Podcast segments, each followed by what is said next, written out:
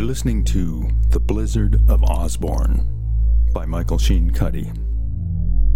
The Blizzard of Osborne is inspired by two distinct sources L. Frank Baum's classic children's story, The Wizard of Oz, and Miguel Ruiz's book, The Four Agreements. The Blizzard of Osborne is a retelling of The Wizard of Oz, but instead of Dorothy, the Scarecrow, the Tin Man, and the Cowardly Lion, there are four different characters, each reflecting the principles of the Four Agreements. 1. Be impeccable with your word. 2. Don't take anything personally. 3. Don't make assumptions. And 4. Always do your best.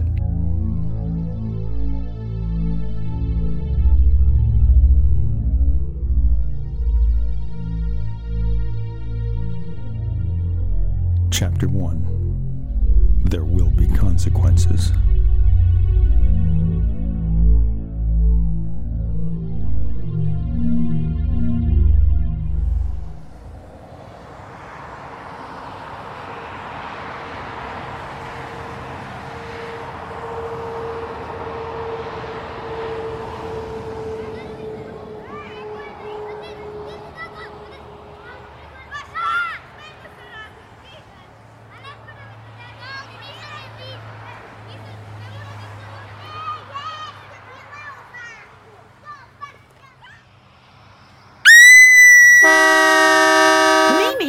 I say about screaming in the car? Sorry, Mrs. Cole, but Fibber did the spider again. Fibber, stop picking on her, you hear? Okay. Cassie doesn't scream when I do the spider. Then do the spider on Cassie, not Mimi. The spider was Fibber sneaking his hand behind someone, brushing his fingers on their neck and shouting, Spider! Cassie would just slap his hand away or say, Lobster! and pinch his leg, which set off a round of giggling. But Mimi screamed, a loud, piercing, fingernails on the blackboard scream. Screaming Mimi was one of the nicknames Fibber had given her. That and roly poly after she put on 20 pounds over one summer. And for months after she peed herself at school, he called her Mimi Peemy. In the past, when school let out for summer, Frank enjoyed driving his daughter Cassandra and her best friends Fibber, Mimi, and Rush to the beach. But this summer was different. This was the summer of the inquiry. Mimi! I told you to stop screaming! Fibber's making faces at me! Uh. Frank, do you want me to drive? Maybe you should.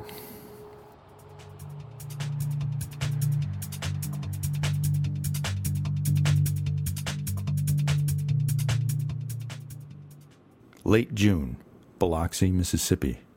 Hot. The beaches were crowded with volleyball players, sun worshippers, people watchers, and a few devil may care swimmers. As they raced for the water, Fibber said he heard there was a shark attack at this very beach. You're making that up. No, I'm not. I saw it on the news. When? This morning. You did not. Did too. Sharks attacked 15 people right here this morning at 9 o'clock. Mimi stopped and said, I think I'll go back and read my book. Come on, Mimi. If there were sharks, the red flag would be up, and the lifeguards wouldn't let anyone in the water. She pointed to the people splashing, trying to body surf in waves that weren't quite big enough. Mimi believed it. She got all nervous. No, I didn't. I just feel like reading my book right now. Sharks aren't a problem at this beach. It's the riptide you have to worry about. But Rush, the green flag is up today, so there's no riptide. Once I saw a beached whale here. I assume this is another one of your fibs. No, Rush, this is true. The whale was beached because it was so fat it couldn't swim anymore. They cut it open and found 20 octopuses, 10 sharks, 5 squids, and tons of sardines inside her. That's totally stupid. Whales don't eat octopuses or sharks or sardines. They eat plankton and krill. I'm going back. We're almost there. Come on. I know what Fibber's doing. The last time we came here, I put on my swimsuit and he said I looked like a beached whale. I hate you, Fibber. Mimi, don't run away.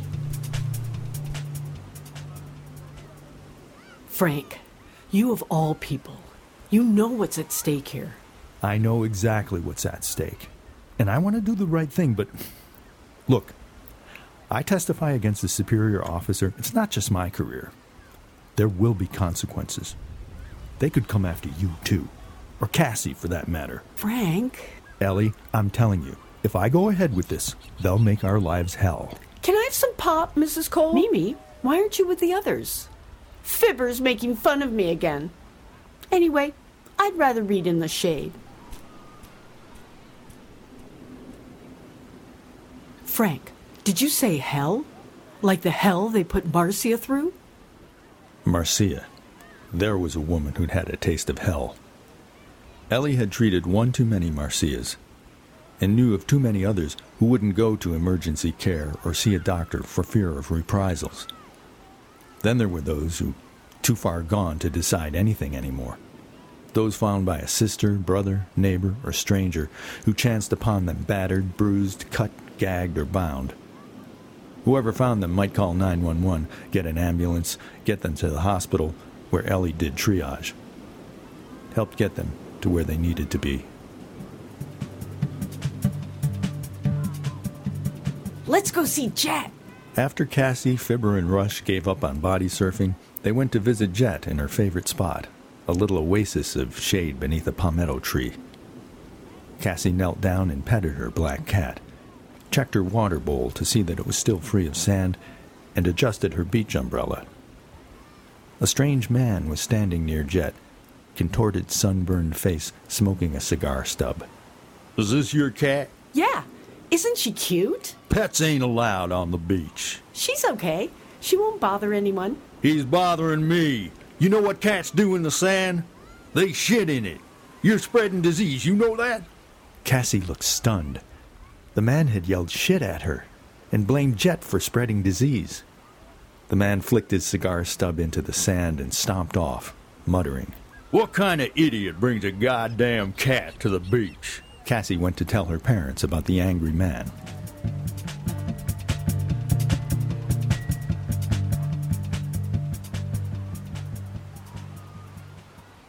You know, if he was drinking on duty or gambling a bit, I understand you might look the other way.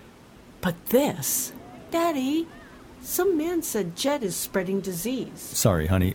Who who said what? Cassie told her parents about the irate beachgoer. Her father asked if the man was still there. Cassie told him he'd left, looking angry. Frank glanced at Ellie. The man said pets aren't allowed on the beach. Unleashed pets aren't allowed on the beach, that's true, but Jet has a leash and she's better behaved than some of the mutts around here, so don't worry. The man's just a grouch. Hey guys, let's build a sandcastle. Frank, you have to stand up for Marcia. You just have to. It's the principle. I know, Ellie. I know. But you understand as well as I do, there will be a price to pay. A big price. Look! Fibber found a message in a bottle. Fibber was holding up a Coke bottle. Its label was worn off, but the bottle's trademark shape and spiral bevels signaled Coke. There's a message inside. She took the bottle from Fibber and tilted it sideways, showing a small yellow paper square, a post it note inside. What does it say, Cassie? She turned the bottle over to better display the message. It's a smiley face. Maybe that means good luck. No, it just means some retard drew a smiley face on a post it note and threw it in the ocean. Fibber, I told you not to use that word.